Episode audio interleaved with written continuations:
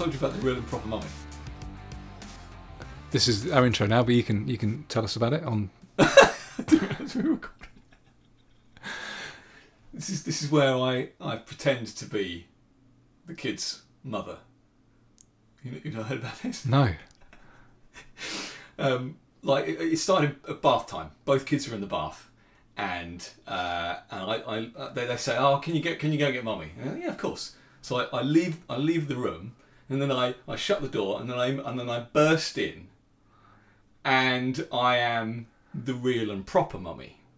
Now that's a that's a term that was coined by the children when I came in and said, "Hello, it's I'm your mummy." And uh, and I think I think I used the the I said I I have lovely long hair and definitely no beard, and that was that was the phrase that was the phrase I used, uh, and then and I got this. It's just a couple of years ago, but not that long ago in the scheme of things, and I got this proper.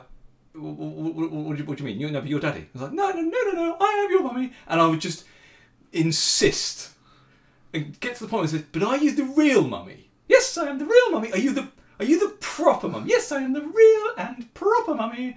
And and so I created this character where whereby and, and I would and then I got to the point where I would literally introduce I proper mummy. I have lovely long hair and I definitely have no beard.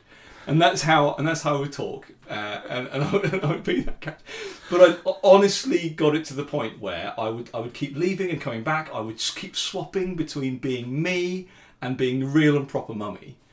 Um, and and, and and I would deny everything, and it would be like that was it was like that was just you, wasn't it, Daddy? And I'm like, what are we talking about? That was your mother. And I, I do I, I do all I do all of that to the point where one day, like one of them caught me while I was in uh, transition, shall we say? Uh, and there was this proper, I knew it, I knew it. You, it's, it's you, it's you.